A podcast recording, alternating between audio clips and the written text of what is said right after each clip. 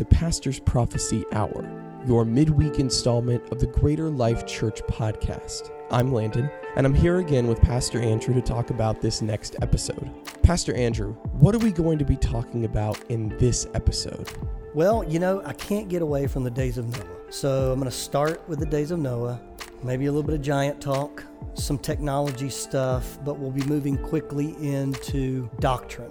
And what I really have discovered is that the further away the church gets from the Holy Spirit and the purity of the Word of God, the further away we get from the truth. And it's it's sad, but I believe we have a window to see God's blessing once again. All right, let's get into it. Thanks.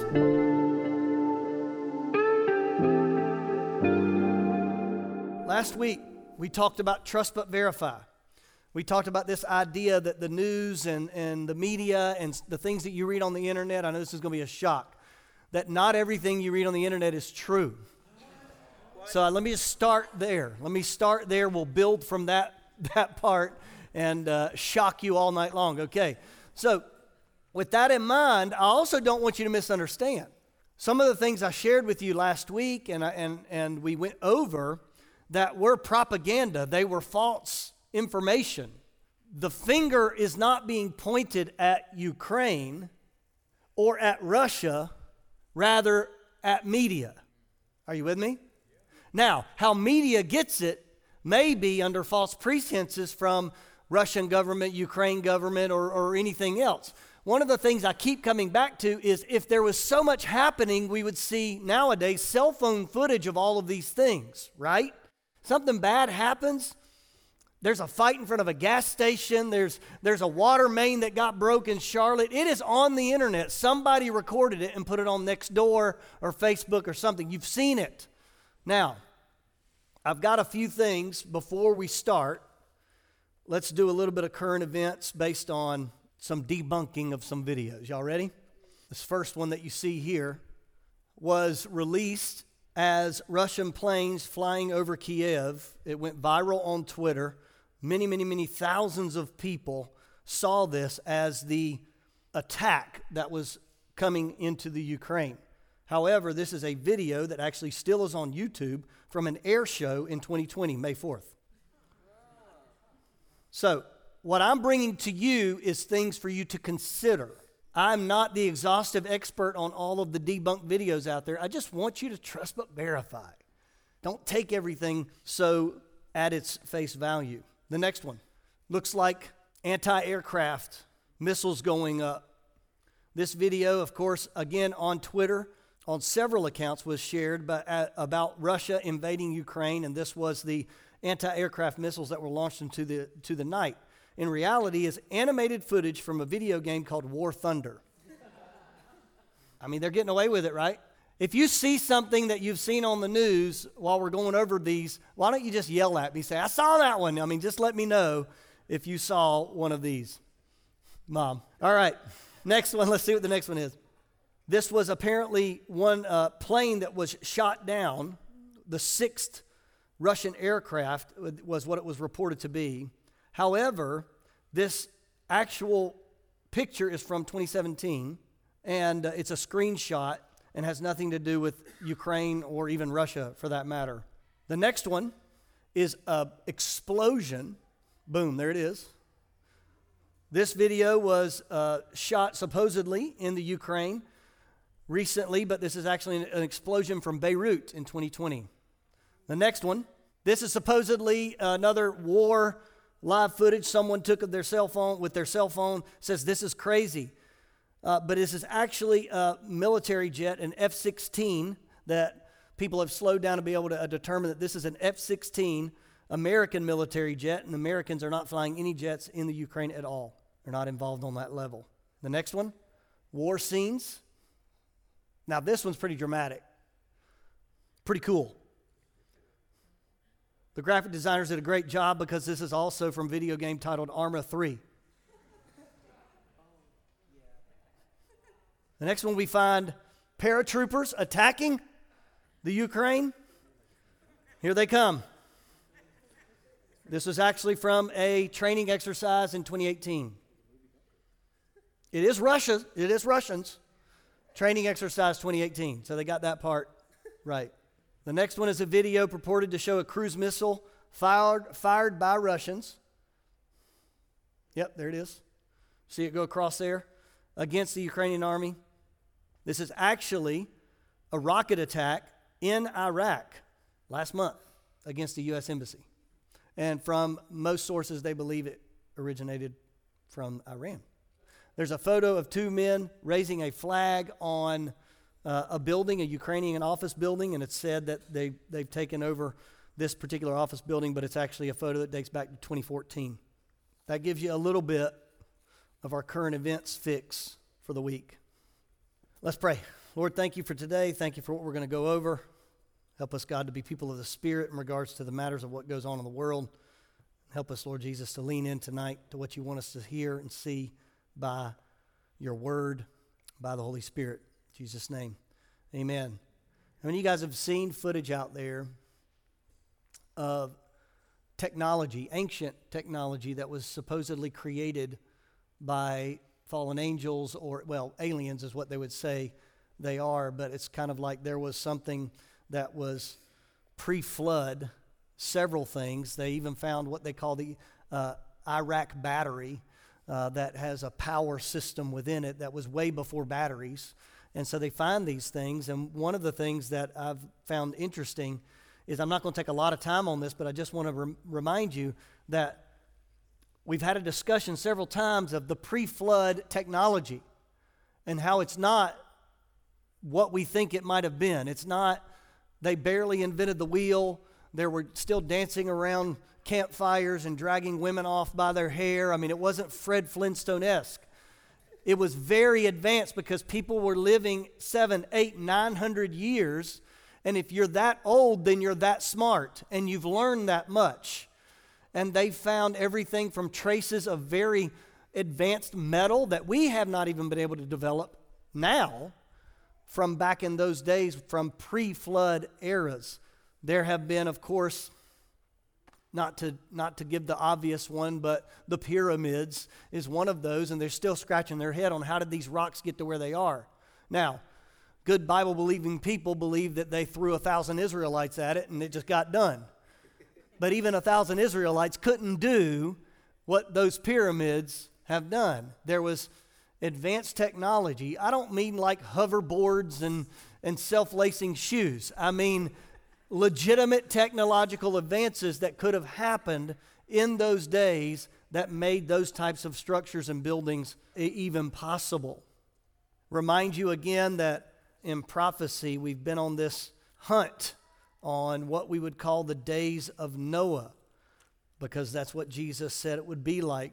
To remind you, the days of Noah in Genesis chapter 6, verse 1, people began to multiply on the earth and Sons and daughters were born to them. The sons of God saw the beautiful women and took any of them they wanted as their wives. And the Lord said, My spirit will not put up with humans for such a long time, for they are only mortal flesh. In the future, their normal lifespan will be no more than 120 years. In those days, and for some time after, giant Nephilites lived on the earth. For whenever the sons of God had intercourse with women. They gave birth to children who became the heroes and famous warriors of ancient times. The Lord observed the extent of human wickedness on the earth, and he saw that everything they thought, say everything, that's crazy. Everything they thought or imagined was consistently and totally evil. So the Lord was sorry he had ever made them and put them on the earth. It broke his heart. And the Lord said, I will wipe the human race I've created from the face of the earth. Yes, I will destroy every living thing, all the people, large animals, small animals that scurry along the ground, even the birds of the sky. I'm sorry I ever made them. But Noah found favor with the Lord. Matthew chapter 24 is the prophecy about the days of Noah, beginning in verse 36. However, no one knows the day or the hour when these things will happen. He just went through a bunch of prophetic things that we've already been through in Pastor's Prophecy Hour.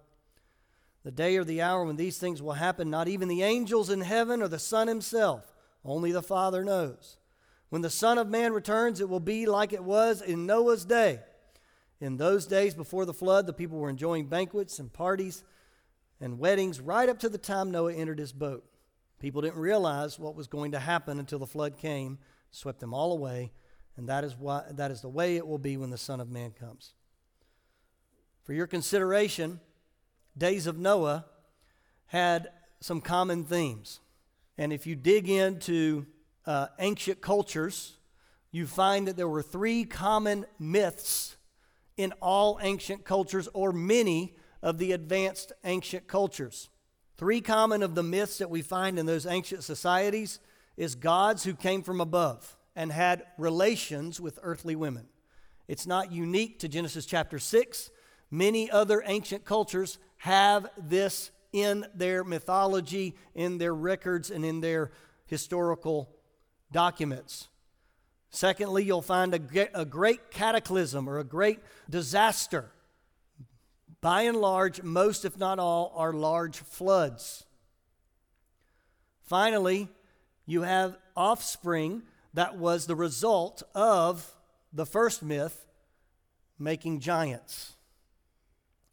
The reason why I bring that to your attention is that what we're talking about are not foreign ideas or concepts to even people that are quote unquote unreligious. They don't really believe the tenets of faith that we stand by or scriptures, but every ancient culture has almost always, without exception, have these three things in common.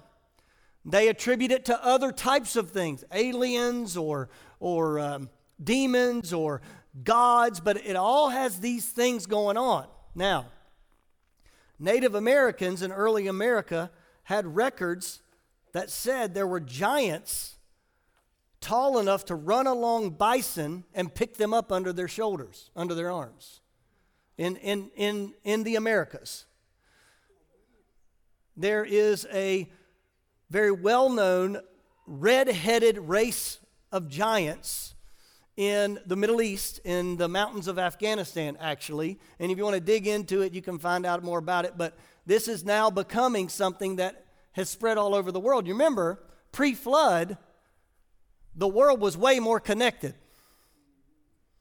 Right? God would not tell them to multiply and populate the earth if they got to the, to the beach and said, Well, we've done all we could do, let's go back. You know, it was much more connected.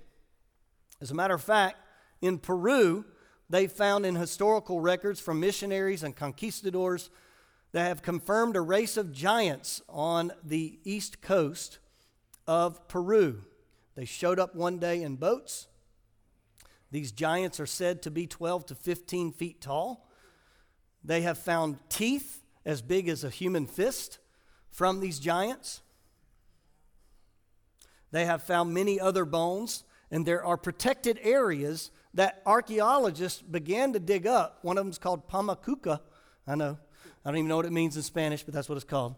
Um, where they began to dig up these uh, subterranean temples. And they, the government stopped it in Bolivia. The government stopped it. And so now you can go and look, but there's this rope that you can't go over and you're not supposed to touch it. And these stones apparently are the remnants of a city that was built from this race of giants. Why do I bring that up? Because the Bible told us that these Nephilim, these giants, were there at the days of the flood and beyond and after that. We know that King David killed six of them. Was it six thousand? Six of them. Goliath had five brothers. No, five of them. Goliath had five brothers. That's why he took five stones with him to go fight Goliath, because he was going to kill him and all his brothers. He only killed him, and everybody else ran away. Are there giants still in the world today? I don't think so. Not like there were there. But can I tell you this? Giants is simply a physical deformity of God's intentional and original design. My sense is that the DNA was thwarted then, was perverted then, has remained perverted now, but the physical effects may not be giants, but it may be something different. Maybe there's another type of attribute or something, or maybe it's hidden. Maybe it's become a spiritual matter. I'll ask you this. You may have never encountered someone like this, but I feel like I have, where it just doesn't make sense why their heart is so hardened to the gospel. How are they not, in any way, shape, or form, open to this message? And maybe that's because something has been flipped off spiritually as their DNA. They are, they are not what God would consider in His image. Are you with me? Pastor, you saying there are people in the world that are like this? I'm saying it's entirely possible.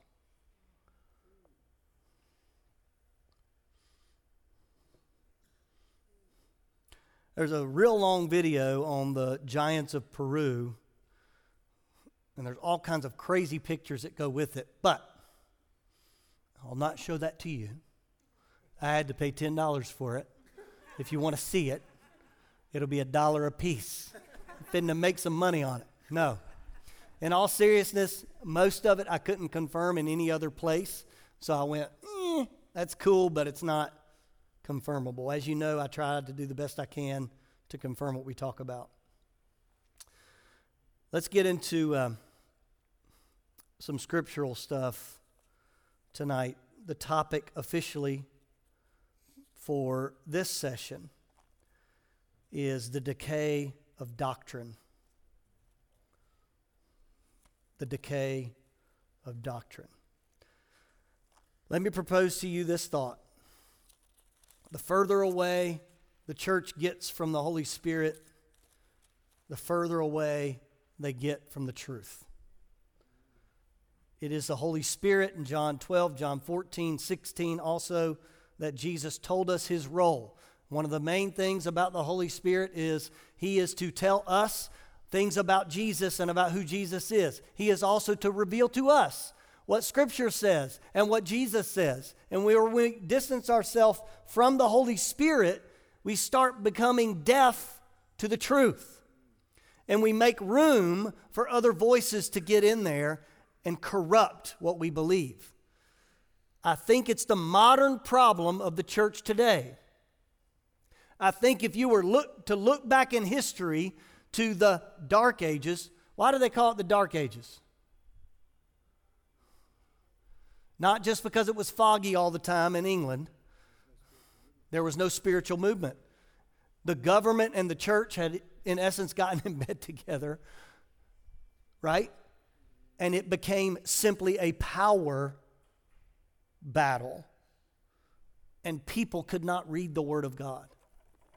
This had been taken out of the hands of the people. The only hopes the people had to get the Word of God were to go into a monastery, a church, a, uh, what do they call the fancy churches? Cathedral. To go into these places and have the scriptures read to them. And many times the priests and those folks that were in charge didn't even read the scriptures. They would just tell them what they wanted to tell them. The dark ages happened when the word of God was taken out of the church. Forget schools, the church. Because when people know what the word of God says, they know when somebody's telling them a lie. This is why it's important for you to be self feeders in the Word.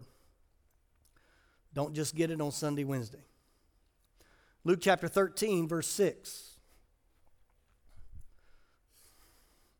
Uh, someone asked me, I think it was last week,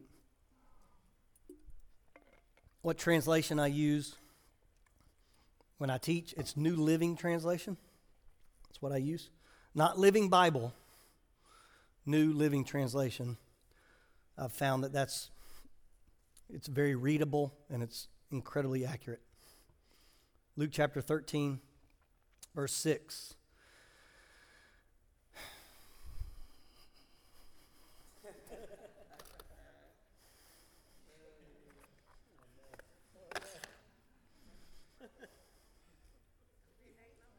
There it is. I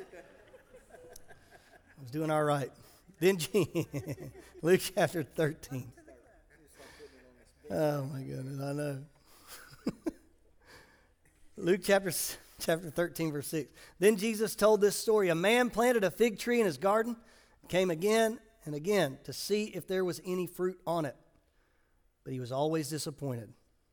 Finally, he said to his gardener, I've waited three years, and there hasn't been a single fig. Cut it down. It's just taking up space in my garden. The gardener answered, Sir, give it one more chance. Leave it another year, and I'll give it a special attention and plenty of fertilizer. If we get figs next year, fine. If not, then you can cut it down. The fig tree prophecy is two part. That's part one. Part one talks about a fruitless tree. Trees in Scripture many times are attributed or representative of nations. God's blessing rests on the nation that not only honors Him, but bears Him fruit. And when we become a fruitless nation, the blessing so goes with it. I think, I think we have this opportunity here where it's, Sir, give me one more chance. Let me dig around it. Let me cultivate it. Let me try one more time. So we better be serious about doing everything we can to bear fruit for the sake of the kingdom because the blessing upon this nation is becoming shorter and shorter every day. Luke chapter 21 is the second part of this prophecy. Luke chapter 21, beginning in verse 29, Jesus has already gone through all of the end times, and he says, Then he gave them this illustration notice the fig tree or any other tree.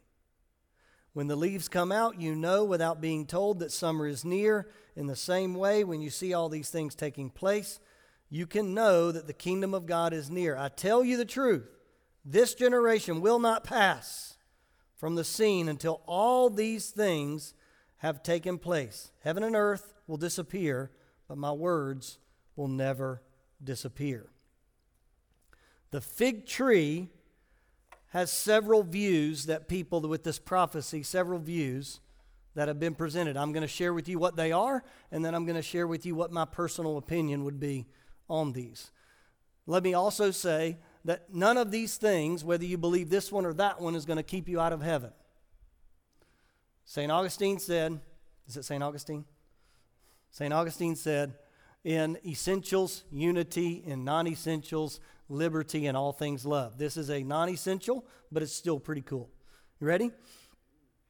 One view is that the fig tree prophecy is just a parable of watchfulness that we should be discerning of the seasons. Can I tell you, no matter which one you say, all of the that matches for everything.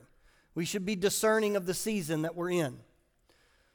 Another view is that these trees have prophetic nature of the generation that would see the return of Jesus Christ or would see the beginning of the end, the rapture, and the seven year tribulation, and so forth. Now, an interesting take on one of these things is I found that in the Middle East, those nations were all born at the end of World War I when there was a massive restructuring. Colonialism was huge, and in the, in the end of World War I, all of those nations were broken up and became independent nations. Consider the date palm tree that when it began to bloom in 1942, Saudi Arabia gained their independence. It's also Saudi Arabia's tree of significance. The Lebanon tree. If you've read your scripture, you know that the cedars of Lebanon is mentioned over and over and over again. The cedar tree, when it became in bloom in Lebanon, they gained their independence from France in 1943. Consider also the olive tree out of Syria, same type of uh, imagery, same type of interesting connection there. As Jesus says, consider the fig tree and all trees, could he be saying, here's something I'm pointing at World War I? How many of you guys know God knows from the end to the beginning? Right? Also, the palm tree in Jordan, when it was born in independent nation in 1946, right around the same time of year that the tree blossoms and gains its leaves, as Jesus was talking about. Finally, interestingly enough, the month of May in 1948, there was another nation born. And the month of May is also the month in which the fig tree gains its leaves and moves towards blossoming and fruit. What nation was that? Israel. So, in that area in World War I, you see in the matter of a few years, all of these nations born, all of their trees blossoming and blooming in sequence with when they were born, and it's just a very interesting thing. Some people believe, pro, uh, prophetic scholars and the like, some people believe that this points to that generation. Now, if you take that wholeheartedly and you know, I'm out on this one because this puts a timeline on when Jesus is coming back. A generation in Psalms 90, verse 10 says, A generation is 70 years and 80 years by reason of strength. So, if Israel was born in 1948 and the generation that saw that happen will not pass away, then 70 years and then 80 because of strength. Now we're standing in 2028 when the fruition of Jesus' return comes about. Now, certainly is interesting. If it was 28 years ago, we would all be like, yeah, man, I can see that happening. But how many of you guys know that that's within the next year because we got seven years of tribulation to happen? But could he return then? Of course. Am I going to say he is? Absolutely not. Won't hear it here. Now, another view, my opinion, is it's not tied, it's not really tied to time, but belief. Let me explain by saying that there's a generation in Israel, Jewish people, who are unbelievers. That generation at some point is going to have to make a decision on what they're going to do because it's not going to be show me the proof anymore. It's going to be so obvious that their hearts are going to literally have to be either just so hard that they won't even consider it because what they're going to see in essence is all of the um, prophecies that God lays out in Scripture in the tribulation. The generation speaks of the unbelieving Jews that are maybe like the ones that wandered in the wilderness, or even the ones that killed Jesus upon the cross. They refuse to believe, and they will pass away ultimately, lost in sin, when the millennial kingdom begins, and that's when that generation as a whole will pass away. John chapter 4 Listen, we always have hope in these sessions, and I hope we have hope at the end of this one, but I'm a little discouraged in my heart because of the state of the church. John chapter 4. Jesus is talking to the woman at the well. In verse 23, he says, But the time is coming, indeed it's here now, when true worshipers will worship the Father in spirit and in truth. The Father is looking for those who will worship, worship him that way, for God is spirit so those who worship him must worship in spirit and in truth. The farther we get away from worshiping in spirit, the farther away we get from worshiping him in truth. The loss of truth among denominations is directly connected, as I've already proposed, to the loss of the spirit. I don't think it will take that long. I couldn't, I couldn't draw a direct line from this to that today but there's a whole lot of dotted lines that came about. And I think only time will tell, should the Lord tarry, and these surveys begin to roll out, that this is when they said no to the moving and the power and the baptism of the Holy Ghost. And that's when they begin to go this way. Not just in numbers, but also in impact and in, pr- and in truth and in everything else. I feel that's what's happening. In 2 Timothy, Paul writes to this little, this young man Timothy to encourage him about staying in the truth. And in 2 Timothy chapter 4, verse 2, it says, Preach the word of God. Be prepared whether the time is favorable or not. Did you hear that? Whether they don't like you or not. Preach. There are times in early days when uh, Kelly and I planted the church that I'd get discouraged on Sunday afternoon. And I'd be, up, well, it'd be there was a family that would visit or something like that, I'd be excited about, hey, we had this visitor come and I was able to talk to them and, and maybe they'll come back next week and I do the follow up thing and, and they ghost me. Hey, I hope you enjoyed it and, and that God blessed you as you were here and, and, and if you need anything, holler and, and then nothing. And then I had this practice of doing a handwritten note and then I'd also call and, and uh, these poor people, uh, I'll tell you, church planters, we got to work hard, man. And uh, I'd do all of this and nothing. And then they wouldn't come, and then they wouldn't come. And, then, and finally, there was one time I ran into this lady in the grocery store. Well, the church was in the store was in a storefront, and so you know if she didn't want to run to the pastor of the church in the storefront, don't go in that grocery store on Wednesday night at 6:30 when I'm buying stuff for church. Oh, hey, how are you? How you doing? I said, hey, listen, no offense. Um, we're just, we're not going to be, we're not going to be coming back. Oh, well, I just was saying, hey, but all right. And, uh, and so it kind of it kind of hurt my feelings. But Kelly, uh, I, I talked to her, and by the way, she she had a headache tonight and was unable to, to come. But I talked to her, and, uh, and she said, you know, I, I think it's because they may have felt conviction, and people have a choice. They either respond to the conviction and become right with God, or they don't want to put themselves in a room where they keep feeling that conviction. So it's my commitment to you, and I ask for you to pray for me that I'm going to preach the word as best I can, as hard as I can, as straight as I can, and people leave if they want to, but the Holy Spirit's got a conviction and condemnation are two different things. Conviction draws in, condemnation pushes away.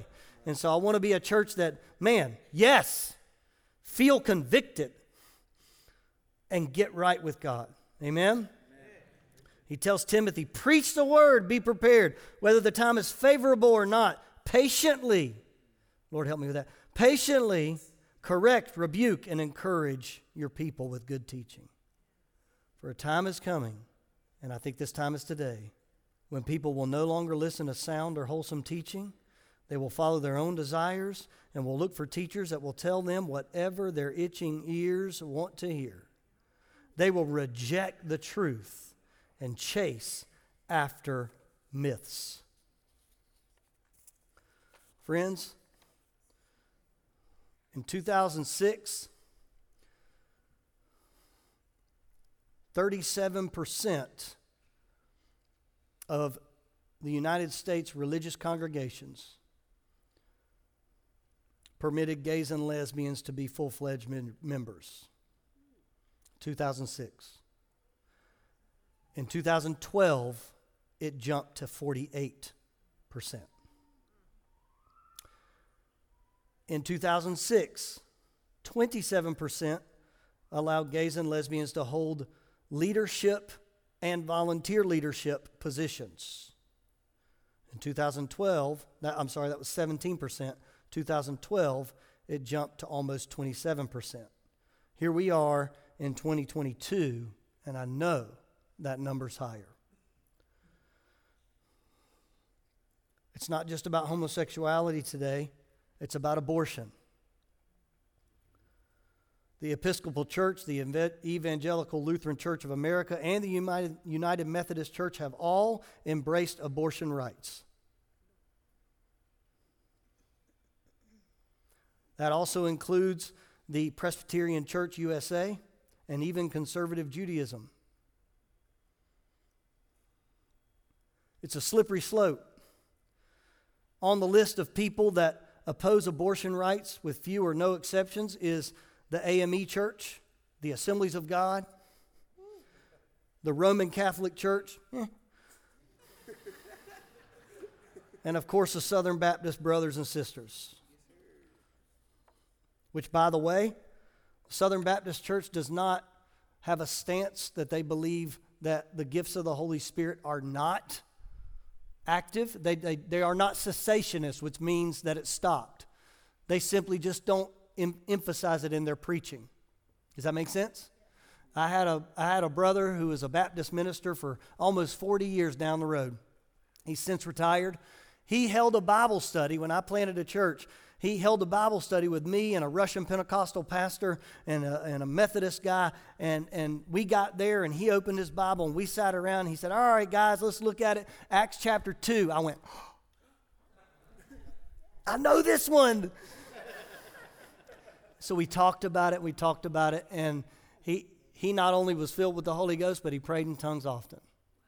And this sweet little old man, bald as he could be, just precious told me, listen, I believe it, I just don't preach it because I preach water baptism and discipleship.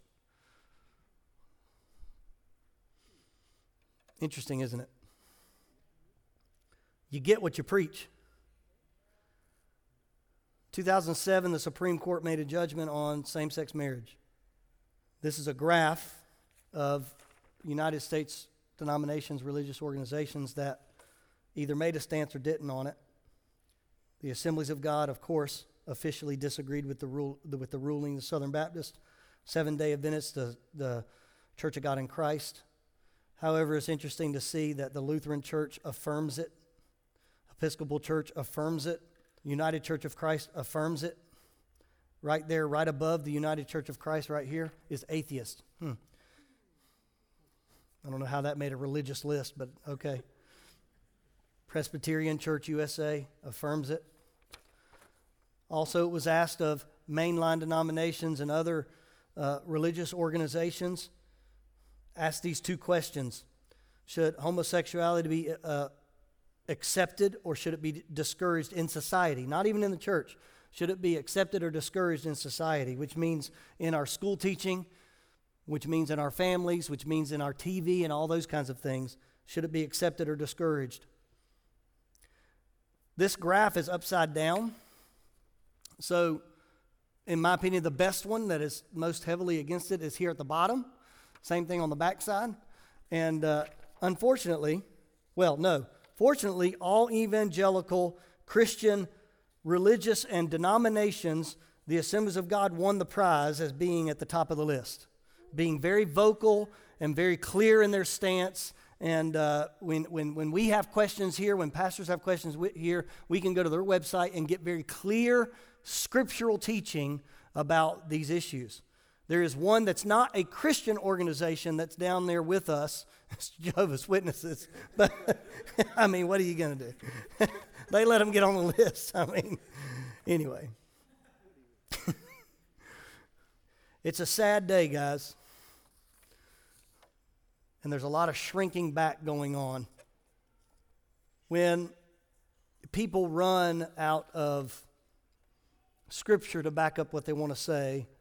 They just tell a lot of stories in their sermons. I, I, I sometimes read too much scripture, sometimes I don't read enough. I, I get it. But at the end of the day, if I'm just talking to you, then what do I have to say to you? There's nothing eternal in my words. I could tell you stories all day long. We can laugh about and him haul around, but there's nothing there that can help you in your spiritual walk.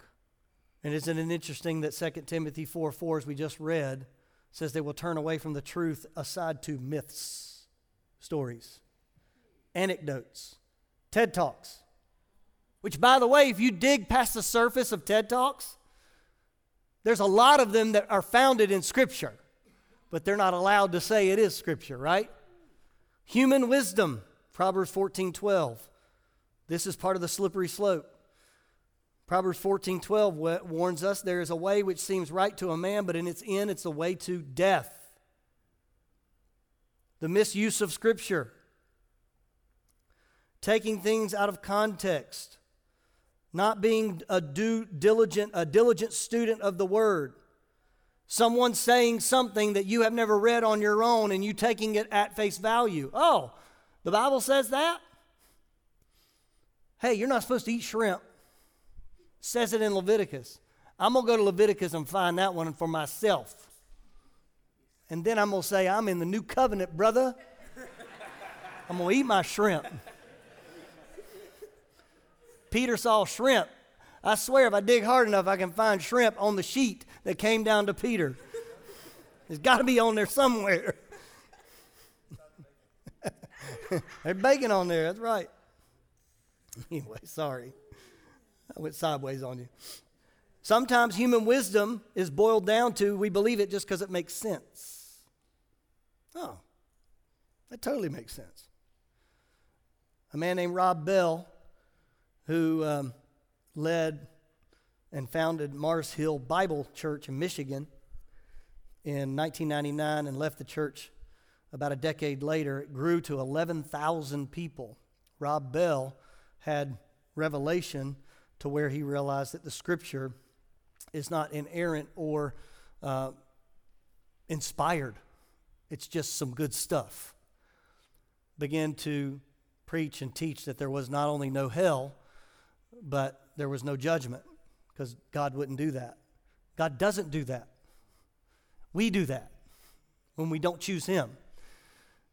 There was a comment on one of his YouTube videos that I thought was just fascinating. Let me see. I think I, I think I have it.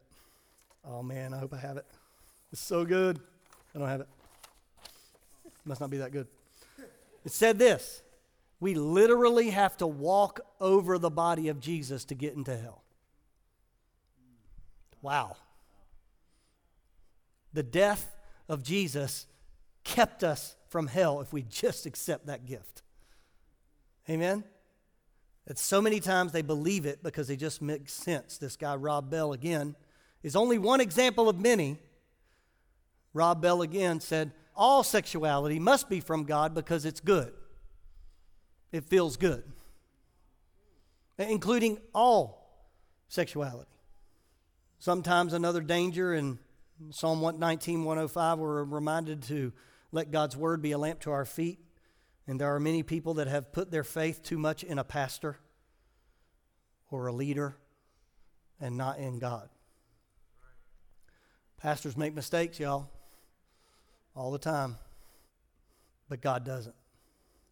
Sound doctrine to false teaching.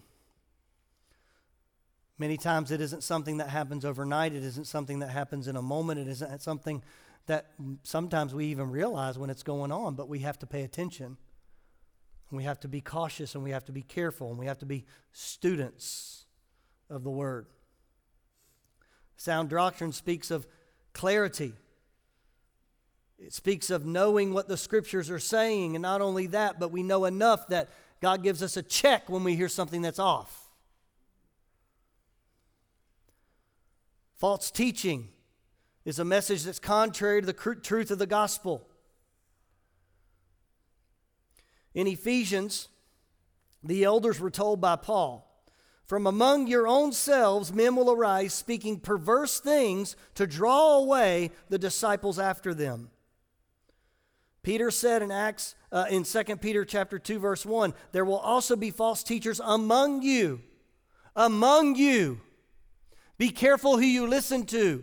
In the, there's no hallways in greater life. In the great room at greater life. Amen. Let me also remind you, believers, that the scriptures tell us pretty cl- clearly that we have an obligation, a responsibility to hold one another to account. When they're doing or saying or out of line, we have an opportunity in love to say, hey, you need, you need to check yourself. And if they don't respond, what are you supposed to do? What's Matthew say? Bring them to me. Just skip the go back with a friend, bring them to me. I'm a friend. Bring him to Wes first, though. Moises back there, he'll take it. We get really sidetracked when the illustrations and stories and, and could, I, could I be so bold to say creativity of preaching outweighs the preaching itself? I, I like illustrations, I do them, but the older I get, the more boring I get. I used to squirt water guns in Wes's face in a sermon illustration. I used to carry stuff out. My first sermon as a pastor of Greater Life Church, I was on a 15 foot ladder up here, hanging on for dear life. I don't even know what it's about. I just know I was on a ladder. I was terrified, scared to death.